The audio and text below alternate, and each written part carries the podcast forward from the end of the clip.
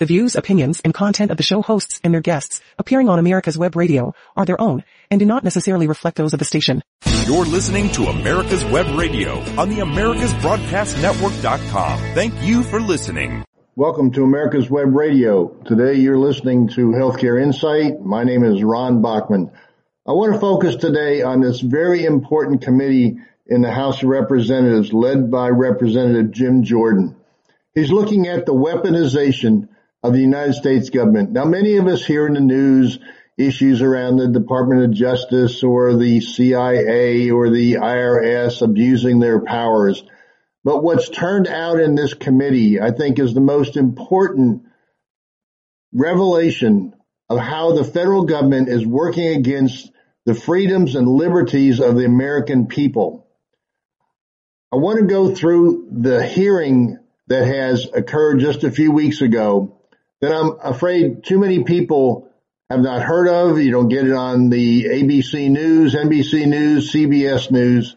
You only get it in certain areas that are covered by conservative media that are trying to identify the dangers that we all face as Americans to what's happening with social media and the power of the government. So I want to first turn to Representative Jordan's presentation and summary of what's happened in the last few weeks and their discovery on this committee of weaponizing the federal government, because a clear theme is coming out on censorship of the American people, the attack on the First Amendment. So let me turn to Representative Jordan to outline exactly what this committee has been doing and what it is about to do in this presentation, which I will present various segments of and comment on some of the presenters. It was interesting. The first hearing, we had Mister Turley, by the way, not a, not a Republican, Mister Turley, who talked about censorship by surrogate. In our hearing three weeks ago, we had two journalists, again, not Republicans, talk about the censorship industrial complex. And today, Senator Schmitt and Attorney General Landrieu, I read through their written testimony last night, they talk about the vast censorship enterprise. And the key word in all three is the word censorship, because that is exactly what's going on. But perhaps even worse is the scope of the censorship. The government no longer pretends that censorship is limited to foreign disinformation or even domestic misinformation. Instead, censorship extends to the so-called malinformation. In other words, true information that is supposedly misleading and conflicts with the censor's preferred narrative. And that is the most dangerous and, frankly, the most frightening thing of all. Censorship isn't about truth. It's about power. Notice how misinformation, bad information is being restricted by people who think they know better than everybody else, and that people can't make assumptions for themselves, or that they're going to be overly influenced by some false statement or some misleading statement.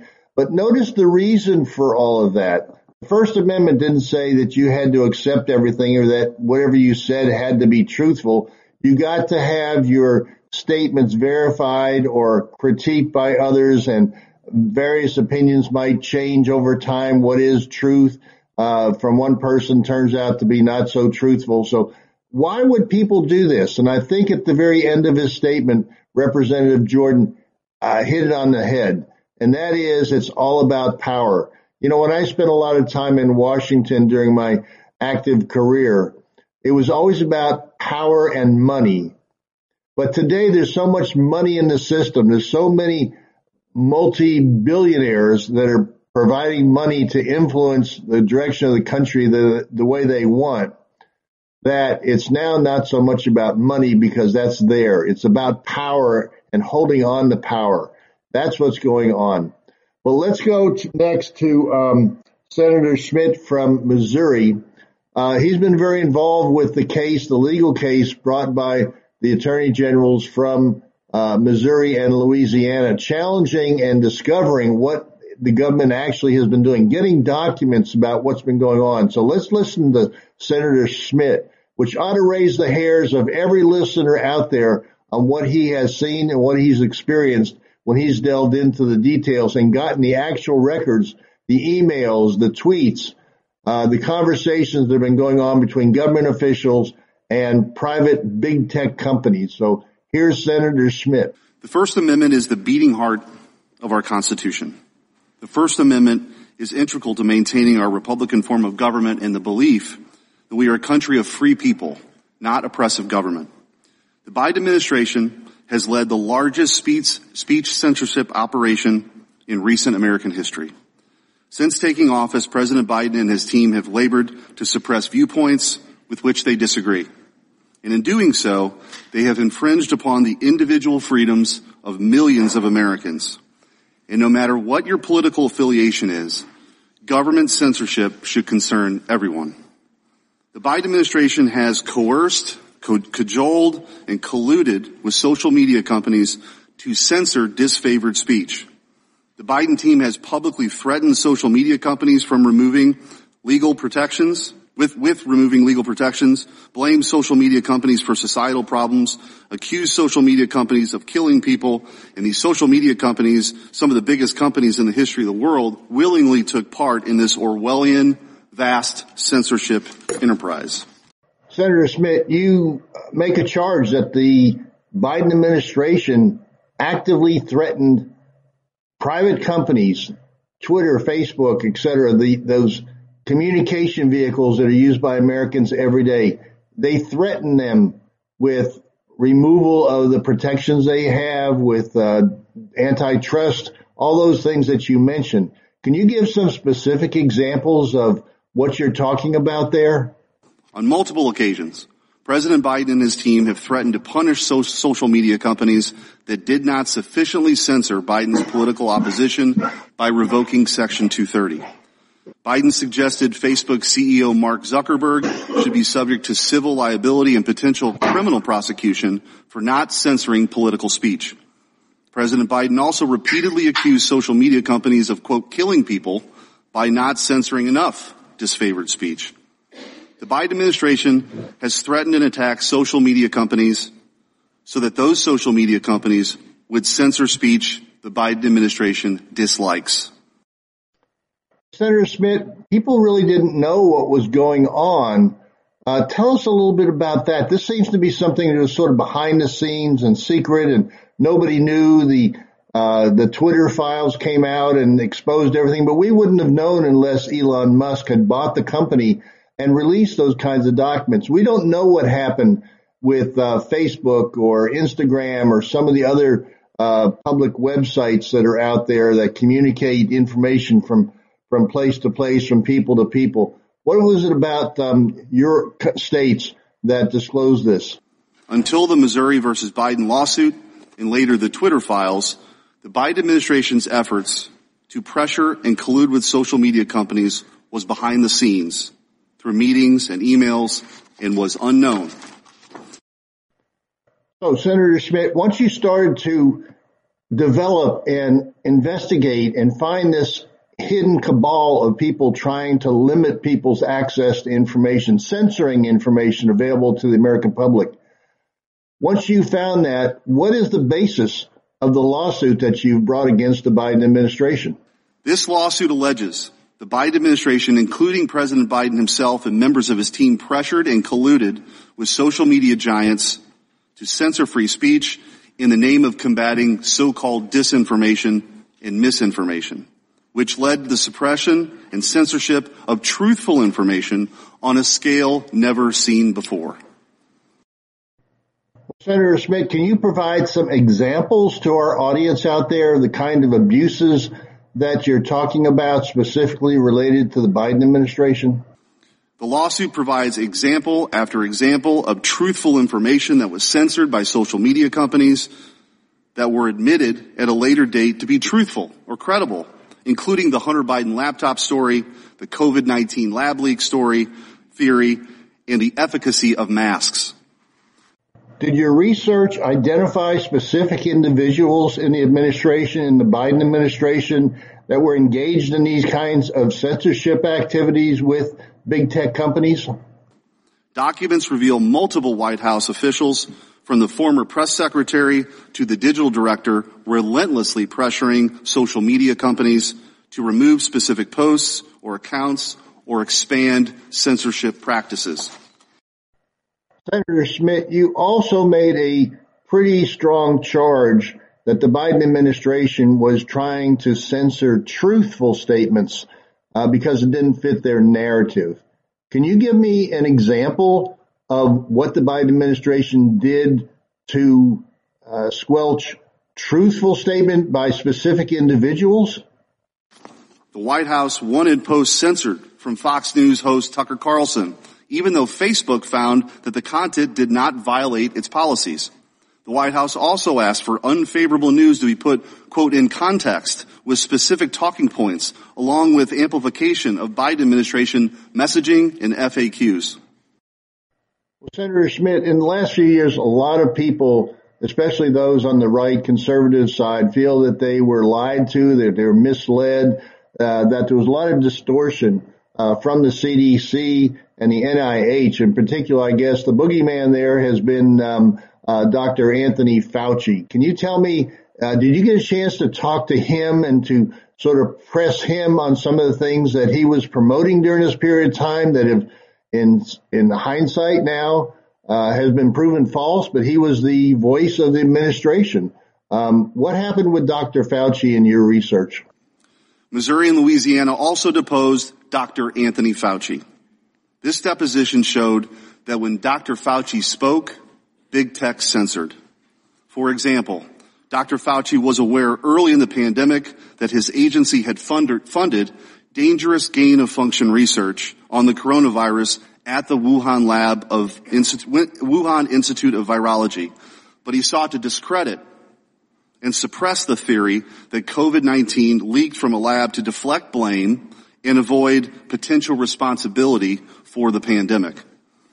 In his deposition, Doctor Fauci claimed one hundred seventy-four times that he could not recall, including about critical details related to gain-of-function research and other issues associated with the lab leak theory and the government's response to the pandemic. Because of Doctor Fauci's influence, social media platforms censored the lab leak theory and other COVID nineteen viewpoints that Doctor Fauci and his cabal of experts disfavored. Of course, the other big story that involved censorship by the media, by big tech, was the Hunter Biden laptop story. And we now know, and everybody agrees, that it was uh, completely authentic. It wasn't Russian disinformation, as some proposed. Uh, what did you find? Did you verify that yourself in terms of the interviews and discussions that you had uh, with areas like the F B I and what they knew and what they did? Uh, can you tell us about the Hunter Biden uh, saga and big tech? Missouri and Louisiana also deposed the F B I agent about the Hunter Biden laptop story. This deposition and relevant documents revealed that the F B I deliberately planted false information about hack and leak operations in advance of the Hunter Biden laptop story coming out in order to deceive social media platforms into censoring the Hunter Biden laptop story. The F B I also flagged social media accounts for censorship on a monthly basis and have, es- have an estimated fifty percent success rate in getting reported disinformation removed or censored. Well, audience, if this kind of testimony doesn't scare you, and you will check the veracity of this with other presenters, then you're not paying attention to how you're being limited. Well, let's take a quick commercial break, and we'll be right back with a story about the weaponization of government that everybody out there ought to be fully aware of and alert to. In two thousand nine, the membership organization Docs for Patient Care was founded. People all around the country wanted to participate in the efforts of this group, and they wanted to join, but they were unable to do so unless they were physicians. It's for this reason that the Docs for Patient Care Foundation was created. Now, everyone can join the fight and become a member of an organization created by doctors for patients, dedicated to fighting for your healthcare freedom and preserving the doctor-patient relationship. While you're at your computer, please go to w w w dot docs for patient care foundation dot org. That's w w w dot docs, the number four, patient care foundation dot org, and make a tax-deductible donation and join the fight along with us. Thank you. I am back. Let's Talk Venezuelan with Josie Cruz and friends. every Wednesday morning at nine a.m. only on America's Web Radio. You're listening to America's Web Radio on the Americas Broadcast Network dot com. Thank you for listening. Welcome back to America's Web Radio, and you're listening to Healthcare Insight. And what I want to talk about today is this weaponization of government committee led by Jim Jordan. And the presenters here are absolutely amazing in what they are discussing and what they are presenting as factual and research that they've done that supports those facts and those stories. And they've got the emails. And what I want to get into now, and I'm going to present to the audience both the question and the response on this committee, because we all should be listening to these committees, but we can't. We're working. We got family issues. We got other things that are going on in our lives. So we can't all be listening. But it's so important that even through this forum here, we spend some time sharing what's going on in our country that people are completely unaware of. And I want to present both the question from the Republican congressman who is asking the question of a Mister Uh, John Sauer. And Mister Sawyer's got a very rough, gruff voice. Um, and so he's a little hard to listen to, but what he says is so important. I want to present this uh, to our audience so that they can understand the legal aspects of this First Amendment expert, probably the top Ameri- American on the expertise and knowledge of the history and the application and the court cases that have supported the First Amendment throughout the history of our country. So Mister Sauer is the person best suited to answer some of these questions, and he has been the lawyer for this case between uh, Louisiana and Missouri in challenging the Biden administration. So let me turn it over to uh, Representative Johnson, who's going to ask a question of Mister Sauer, and hear his response to what's been going on in our country that many of us uh, really had no idea about what was happening. Mister Sauer, can you please elaborate on the ripple effects of President Biden publicly saying social media companies are killing people by failing to remove COVID information that his party disagrees with? Evidence indicates that that was a critical watershed in the Biden administration's pressure campaign to attack Facebook in particular, but also social media platforms in twenty twenty-one. And what you see is these amazing emails right after that July sixteenth, twenty twenty-one comment from President Biden that they're killing people from very senior Facebook C-suite Facebook executives desperately scrambling to get back in the White House's good graces and assuring them, we will do what you want. We will carry out, quote, what the White House expects of us on misinformation going forward. I want our audience to listen carefully to this next short segment, the interchange between uh, Jim Jordan, who chairs this committee, and uh, the key witness here, the lawyer on the First Amendment, uh, John Sauer, on what was going on with, between the government and the uh, high-tech uh, social media companies. You talk about the censorship enterprise. You give a bunch of facts and numbers here. You said Twitter disclosed that eighty-four government officials communicated with them. eighty-four federal officials gave Twitter suggestions on tweets and things to take down. forty-five officials in the federal government told the same thing to Facebook. Is that right?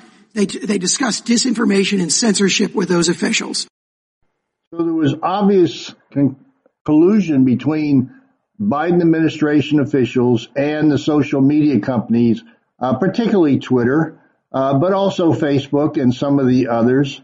And so what I'd like to hear more about uh, from uh, the interchange between Representative Jordan and uh, and uh, the lawyer Sauer was what kind of information, what kind of discussions were going on, and who was really involved from the administration. Do you Can you tell us how many documents were involved in this kind of a discussion and how many were taken down? Yeah, a handful of federal agencies handed over twenty thousand pages of documents in the communications they had had with these big tech companies. Again, uh, twenty White House officials were involved in these suggestions to uh, to um, uh, these social media platforms. That's conservative. It's probably higher. Yeah. F B I agent Elvis Chan testified the F B I alone sends encrypted lists to social media accounts, sometimes containing hundreds of accounts and U R Ls in each list to platforms for censorship one to five times per month.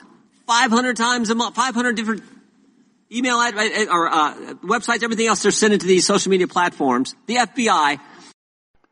Well, audience, if you think it's bad enough that a Twitter or Facebook is doing the censoring of the American public in these public forums for discussion, what we probably didn't know, I certainly didn't know, is that there is a consortium of uh, technology companies, of companies that are in this business of creating platforms for uh, citizens' discussions.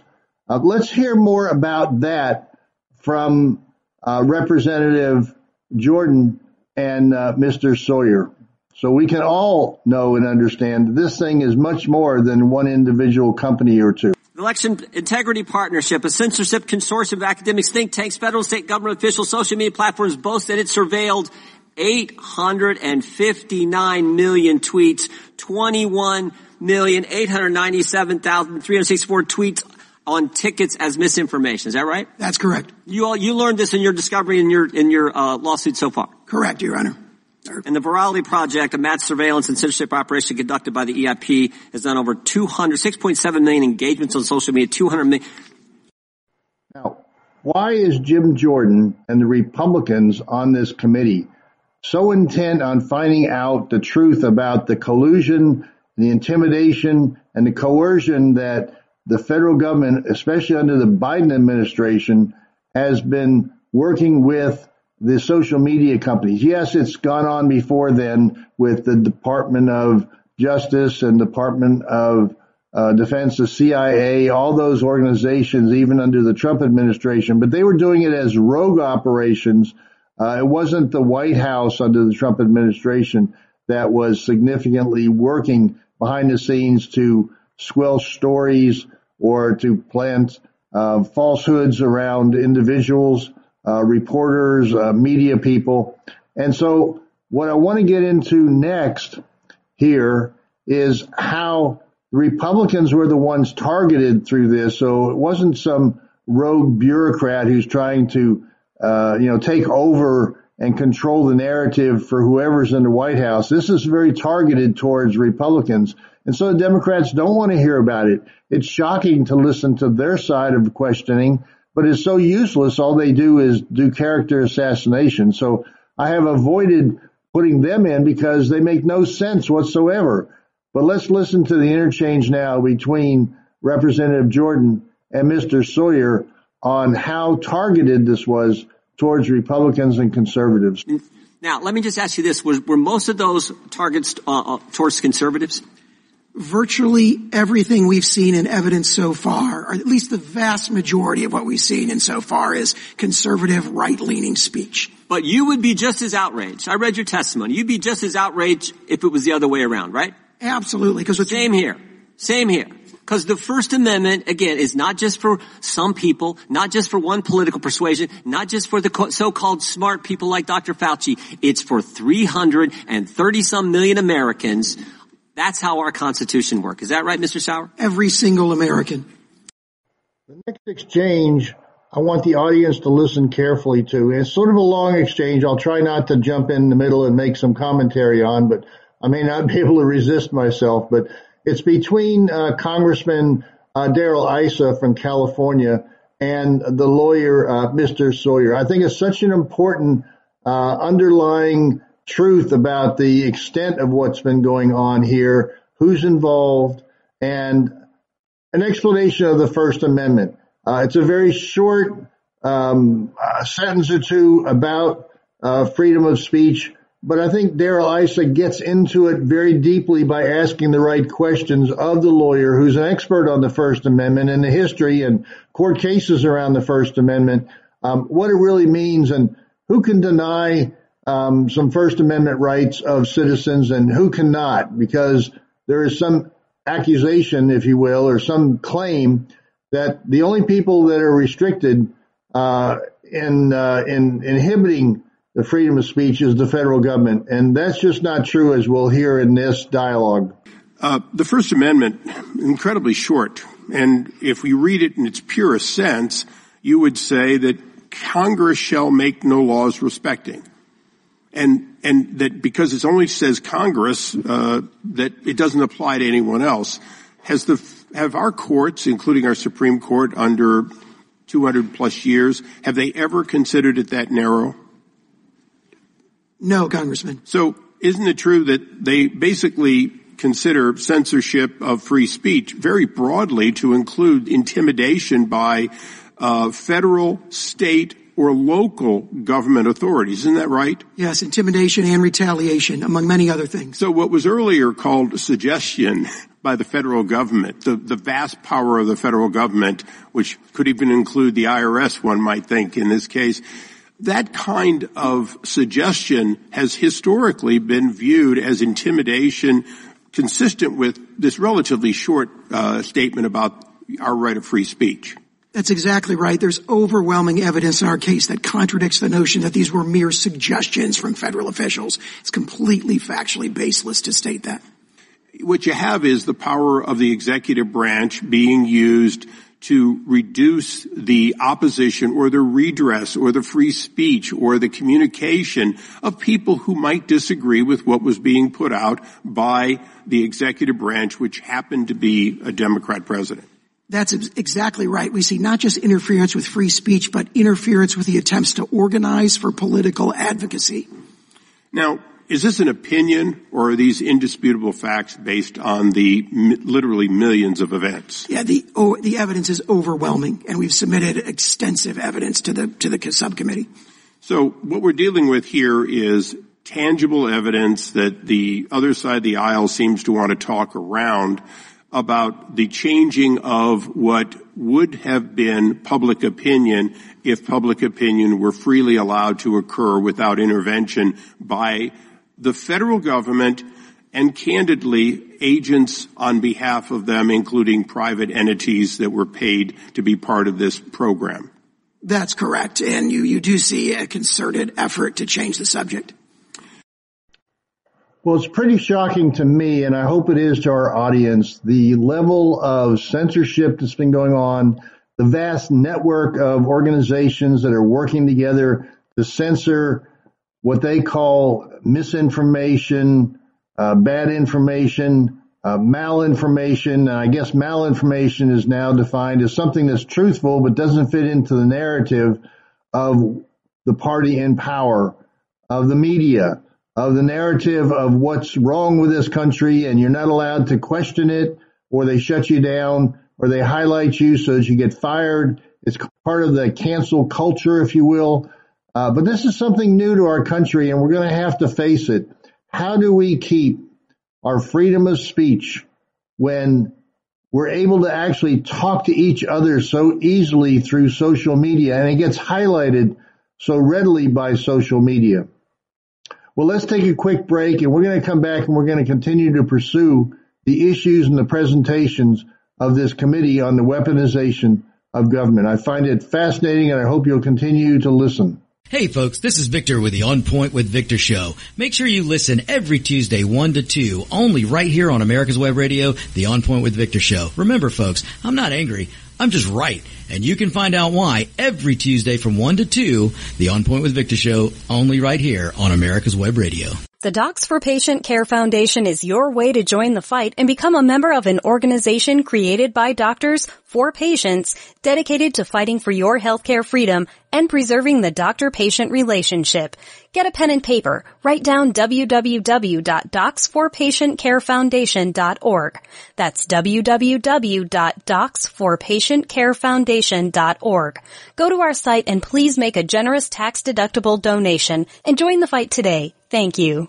You're listening to America's Web Radio on the Americas Broadcast Network dot com. Thank you for listening. Welcome back to the third segment of this week's America's Web Radio, the program we call Healthcare Insight, which is not just about health insurance or uh, physician care or psychological services for mental health services. This is about the health care of our country, about the policies, about the politics, both domestic and foreign.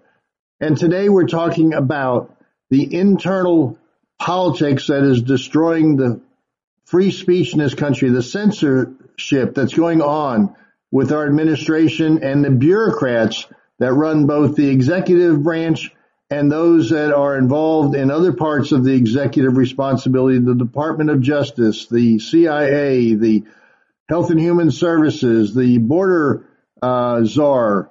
All those organizations have bureaucrats working under them. They can have a big impact on the liberties that we enjoy. They can write regulations, but more importantly, what we're talking about today is how are they using social media to keep out ideas and thoughts and comments and ideas that may be different than what the administration wants you to believe, but are truthful just the same, or maybe challenging the truthfulness uh, of the administration.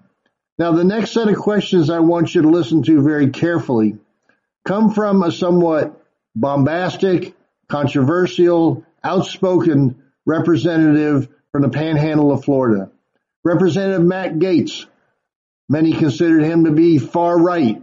Others considered him to be logical, common sense, and has an ability to frame his questions, his comments, in a way that can really resonate uh, with people who hear him. So I want you to listen to him talk about the power of the bureaucrats in the Biden administration, and then the follow-up questions to Mister Sauer about who was actually involved. Can he name names? Can he identify the individuals that were involved from his research? So let me turn it over to Matt Gaetz to talk about uh, and ask his questions. White House staffers are some of the most powerful people on the planet Earth. Oftentimes they get the dispositive opinion on appointments to different positions within the federal government. They influence statements of administrative policy. They uh, initiate regulatory reform. They often have a significant voice on legislation that is considered and approved. And so, Mister Sauer, I want to understand how many of these intensely powerful people who work in the Biden White House were involved in this effort that you've been investigating regarding the desire to shape discussions on social media? At least twenty and very likely more. So we know from this direct questioning, and I think we heard it in some of the other segments, that there were twenty or more White House individuals that were interacting with the social media companies, trying to squelch stories, squelch tweets, alternative opinions that didn't match up with the message that the White House wanted to put out.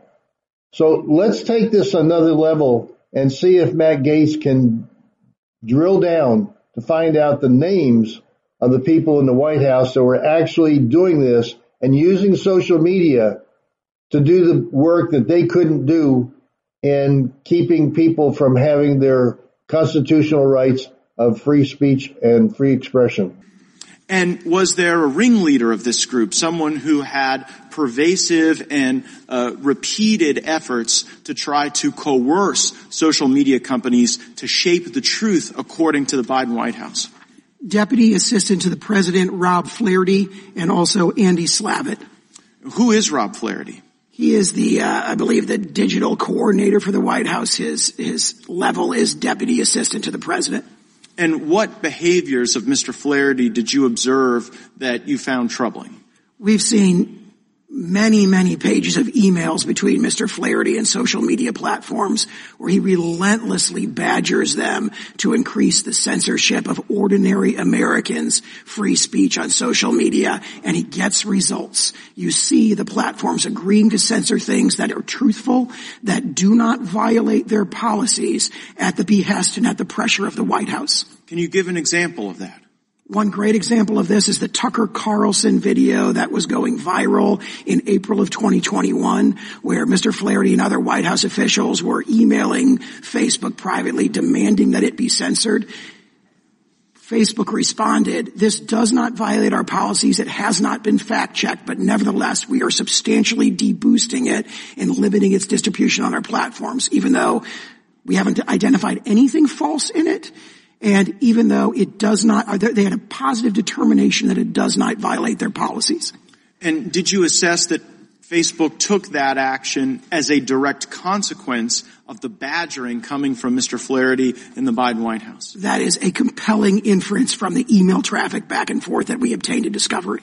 And, and did Mister Flaherty ever request any reports from social media companies on specific censorship issues? Very frequently. In fact, he was demanding that again and again. His, his steady drumbeat was what he called borderline content, that the email traffic makes clear. Borderline is what they call often true content, things like personal anecdotes, uh, uh, opposition to vaccination expressed in terms of political opposition, things of that nature. That is what he wanted to target, and he was frequently asking for reports back. They were sending in biweekly crowd tangle reports to the White House. They did that through the close of our discovery period last August in twenty twenty-two. So uh, uh, there was there was a, a, an overwhelming effort to get them to to check their homework, if you will, to get them to report back on how much censorship are you doing, and is it going to meet our standards as the White House? An overwhelming effort, badgering social media companies, demanding reports from those social com- uh, media companies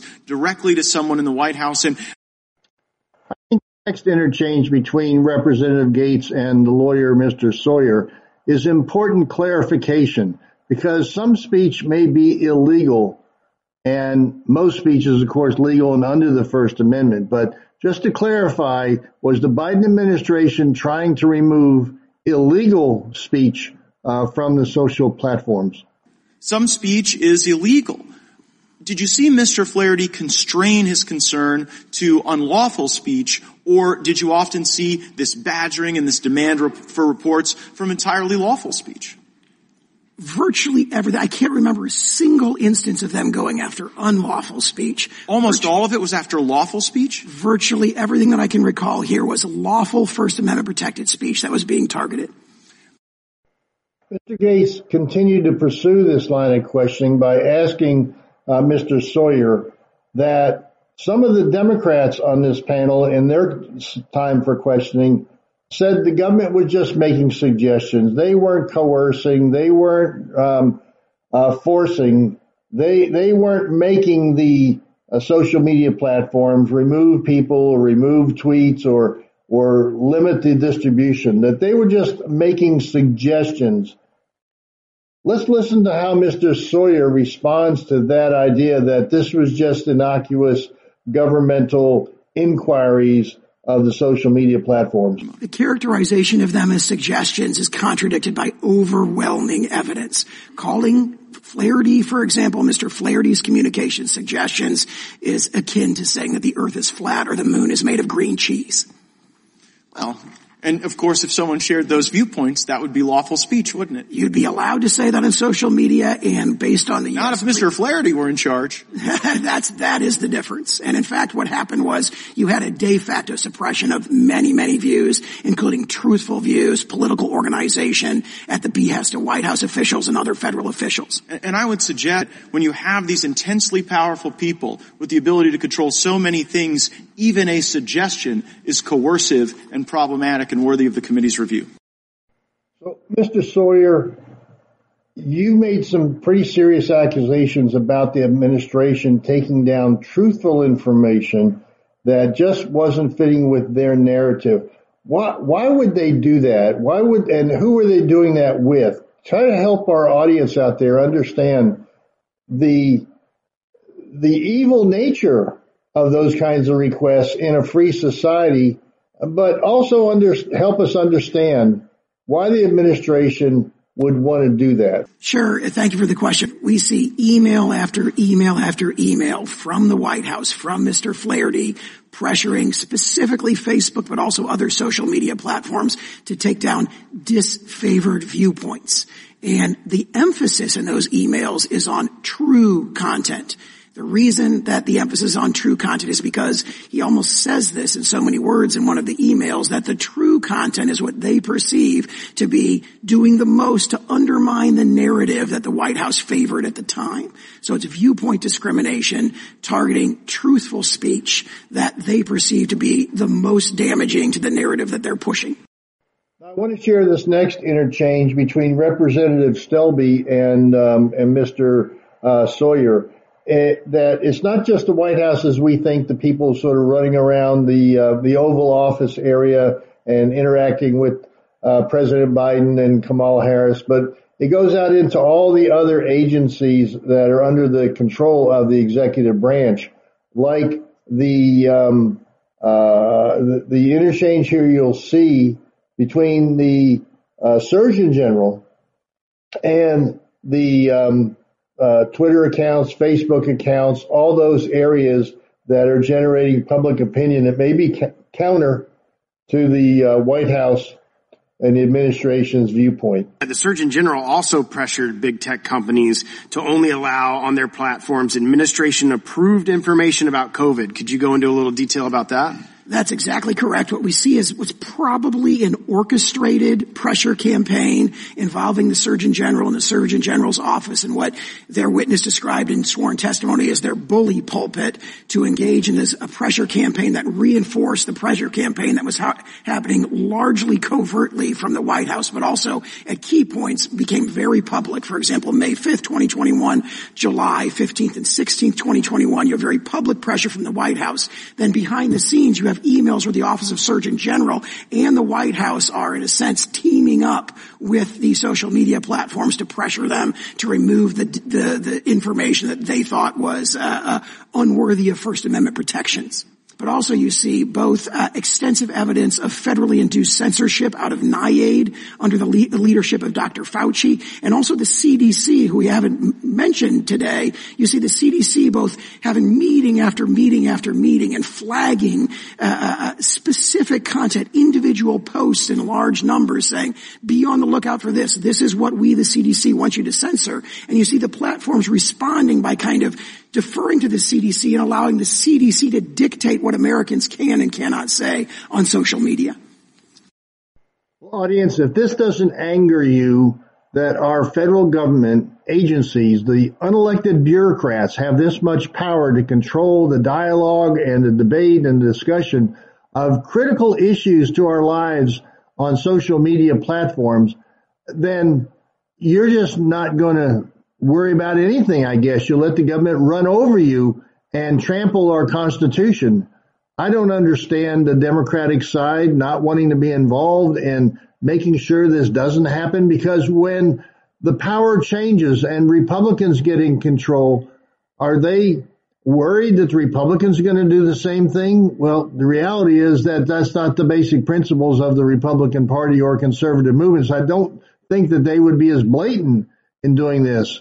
Not that they wouldn't try occasionally, not that we wouldn't have a bad actor in there that would work against the basic principles, but I don't understand where the conscience and the basic idea of freedom and liberty and expression of your thoughts, that you can say whatever you want in the United States. The old, when I grew up, sticks and stones will break my bones, but words will never hurt me. If I've got a position that needs to be supported with arguments, let me make that support. Well, we're going to come back with our final section in just a minute. Uh, please listen to these commercials and hang with us until we get back and wrap up the discussion of the weaponization of our governmental agencies. In two thousand nine, the membership organization Docs for Patient Care was founded. People all around the country wanted to participate in the efforts of this group, and they wanted to join, but they were unable to do so unless they were physicians. It's for this reason that the Docs for Patient Care Foundation was created. Now, everyone can join the fight and become a member of an organization created by doctors for patients, dedicated to fighting for your healthcare freedom and preserving the doctor-patient relationship. While you're at your computer, please go to w w w dot docs for patient care foundation dot org. That's w w w dot docs, the number four, patient care foundation dot org, and make a tax-deductible donation and join the fight along with us. Thank you. Veteran-owned, America's Web Radio would like to thank all of our incredible patrons. We wouldn't be able to do this without you. If you are not already a patron, you can help us continue to produce some of the most informative and entertaining shows on the internet by becoming a patron. Patrons of America's Web Radio are the first to receive information about new shows and links to the latest podcast episodes.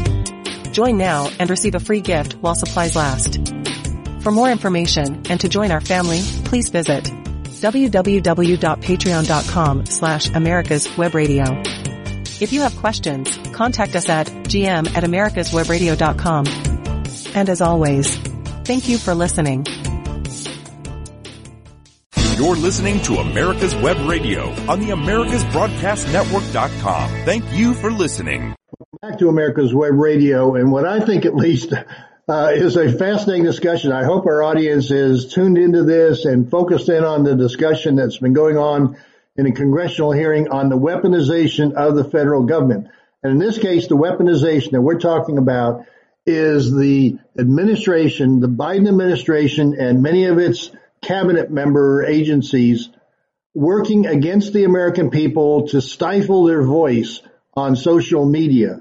And one of the lawyers there has a case. He's working on the case. He's the lawyer in charge, if you will, of the attorney generals from Louisiana and Missouri, bringing a case to court, and it's being heard in court. The judge has already ruled that they have a case, that they can bring it, because the other side tried to do a an early dismissal, a, a directed verdict, if you will, uh, and uh, and that was denied.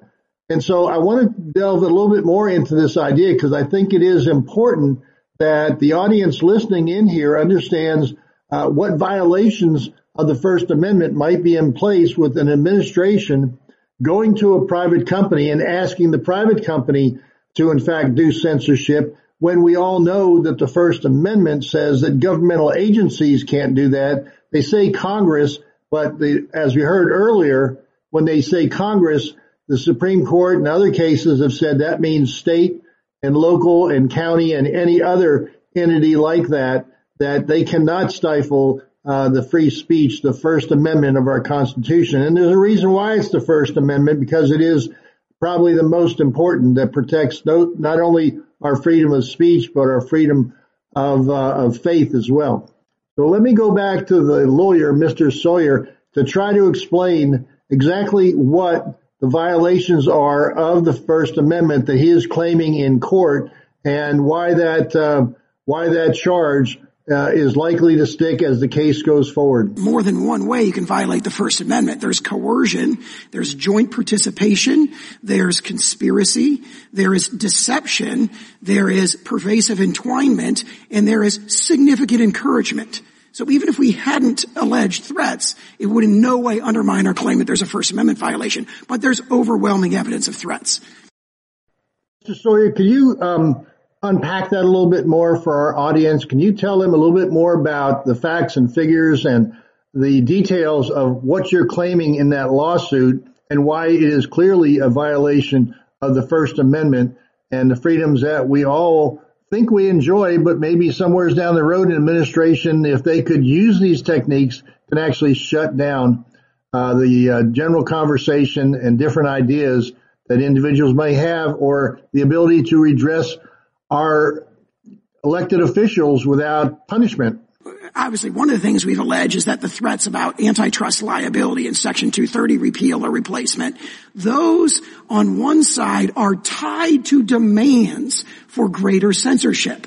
It's one thing for a federal official to say we should repeal or replace uh, Section two thirty immunity. It's quite otherwise for them to say you'd better censor private American speech on social media or we will take that action against you. Right. It's the threat linked to the demand, which is what violates the First Amendment. And the case law is abundantly clear on this, and the evidence of that is overwhelming. But that's not all. We have all kinds of other threats. For example, in the Elvis Chan deposition, it was revealed that congressional staffers had been flying out to Silicon Valley to privately meet with the social media platforms since twenty seventeen, bringing proposed legislation with them to threaten them with adverse legal counsels if censorship didn't improve. And what Mister Chan, the government's F B I agent, testified is that this was effective. They experienced the pressure. It made a huge difference. It's censored. So what you're saying is the federal government, uh, the Biden administration representatives, went out to these meetings with these social media companies with legislation in hand, threatening these companies if they didn't shut down uh, certain sites, certain comments, certain ideas, that they would help promote this legislation that would restrict their ability to function and act and have a business model like they've had. That sounds pretty darn threatening. So tell me again, how many people um, from the F B I, for example, Department of Justice, were involved in these kinds of meetings. And so I want our audience here to listen to the congressman asking questions along those lines and Mister Sawyer's responses. How many F B I agents did Twitter say interacted with Twitter? Uh, uh, uh, I can't remember off the top of my head. Numbers in the eighties, isn't it? Uh, uh, eighty-something? Certainly the Federal Foreign Influence Task Force includes about seventy-eight to eighty agents, I believe. And then there's another eight in, uh, in San Francisco office alone that are involved in these activities. So I, many. I, I know your written testimony contains hundreds of pages of these allegations, so it's interesting. I want to further um, highlight uh, some questions from uh, Representative uh, Bishop, who was talking to and asking questions of Mister Sawyer. Um, he's just um, turned to the Democratic um, member of the panel um, and had asked him about his connection to Stanford University. And the uh, individual is not a professor at Stanford, but he is involved in a um, uh, an election, what they call, I think, a Virality Project or election uh, honesty project. I think you'll hear the name in a second from the uh, congressman as he asks his questions. But he's identified the Democratic um, spokesman on the panel that we're talking with today um, that has special interests about limiting um, the voices and and and censoring people when it comes to elections. So let's hear the question and the answer from Mister Sawyer about what's really going on with the project work of the Democratic representative on the panel. Can you take in the last few seconds I've got and talk briefly about how the Election Integrity Project and the Virality Project have moved to censoring whole narratives? Yes, there's, uh, uh, there is a, there is a concerted effort that we see in the evidence to censor narrative at a narrative level, where a narrative can contain hundreds of thousands of social media posts, and that is operated out of Stanford University. I want to continue with this dialogue between Representative Massey and the lawyer, um, Mister Sawyer, to try to understand how secret some of these communications were and why they were out of the general public knowledge of what was going on. And did they set up separate channels? Did they have separate, you know, it's almost like having a separate secret handshake in order to make a connection. That's what was going on between areas, uh, even like the C D C. So let's listen to that dialogue and to better understand how pervasive and how uh, underhanded and nefarious this whole relationship between the administration and the so- social media really was. How did the C D C, the Surgeon General, and NIAID communicate with uh, social media platforms to influence them? They did it in different ways, but you see a lot of email traffic that was not public at the time, where there's censorship activities that were out of public view. And um, like at C D C, where, what was the particular channel there? Did, uh, I heard that they had uh, some por- portal partnership that they could access directly to Twitter. Who, that, who were the people involved? That's correct. You see both Twitter and Facebook offering federal officials privilege access to be sort of privileged flaggers of misinformation using something that Twitter calls the partner support portal and something that the Facebook emails describe as Facebook's misinfo reporting channel. And they assure them, hey, if you go through this process, you'll get, you know, very prompt responses. We'll prioritize escalation of your concerns. So audience, as someone who's hearing this uh, for the first time as I listen to the original transcript and, and video of this, uh, my take is that the administration made some initial outreach to social media and found they had success in squelching stories, and whether it's truthful or not, if it wasn't in line with what the administration wanted the American people to do, um, they got it squelched. And once they found that level of success, it started to permeate the entire administration and the cabinet level uh, administrators as well, saying, oh, if you can get that um, stopped, maybe I can get this stopped. And they set up a separate channel, a secret channel, that if they submitted a request, it got uh, frontline recognition and approval by the uh, social media companies. So clearly it was a partnership, as I think you'll hear in the next line of questioning, uh, from Senator or, or Representative Massey. So the government literally signed up as a partner with the social media companies. I think that's a very fair comment on our evidence. So one other avenue that the, uh, I want you to tell us about that the government may have had influence is this Virality Project. Can you tell us what that is and what they do and if they receive taxpayer money? The Virality Project is a kind of consortium of private entities working hand in glove with the federal government. It's really just an extension under a different name of the Election Integrity Partnership. You're talking about entities like Stanford Internet Observatory, the University of Washington Center for an Informed Public, uh, Graphica, and the Atlantic Council's D F R lab, collaborating closely with state, federal, and local government officials, and collaborating closely with the social media platforms all at once to engage in a, a mass surveillance and mass censorship program for social media, the, the, the breadth of which is staggering. Wow, what a network, a cabal of people behind the curtain, behind the scenes. And, you know, at least for myself, uh, conservative, Republican, sometimes libertarian, we don't even think this way of working together in these large groups to do underhanded, undermining the Constitution, as these people are clearly trying to do for their own benefit, their own power source, as helping to elect government officials and to direct the narrative of the general public, assuming we're all stupid and just follow the sheep and listen to the uh, um, mainstream media, the legacy media. Uh, that's what's happening here. Uh, and It's dividing us, is hurtful, and we don't think in this way, so it's hard to fight or even anticipate the problems and the issues that liberals and progressives, uh, Marxists in many ways, uh, what they would come up with. So I want to continue this in the last minute or so we have here with you as the audience clearly understanding the the importance of listening to this kind of information and taking it to heart and voting in ways that should stop this. So let's wrap up this week's podcast with an interaction between Representative Jim Jordan and um, and the lawyer, uh, Mister Sauer, uh, that explains it and tells us sort of where we're going and what the real danger is.